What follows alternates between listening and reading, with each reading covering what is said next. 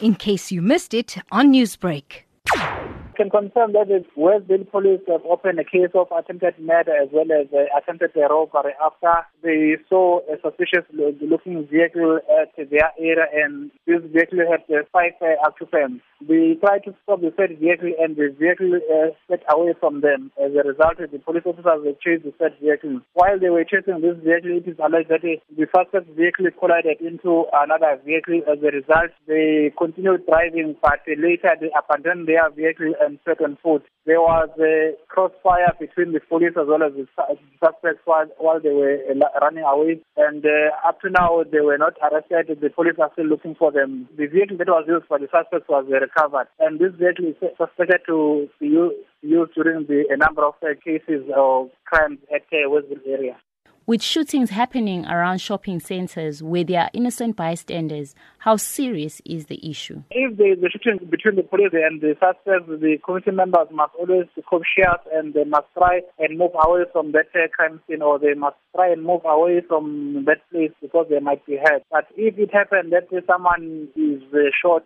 during this crossfire, the injured person are advisable to go and report the matter to the police station so that the matter will be fully investigated. How's the situation uh, right now? The situation is back to normal. The traffic is, is flowing smoothly and uh, there's no problem now. Newsbreak, Lotus FM, powered by SABC News.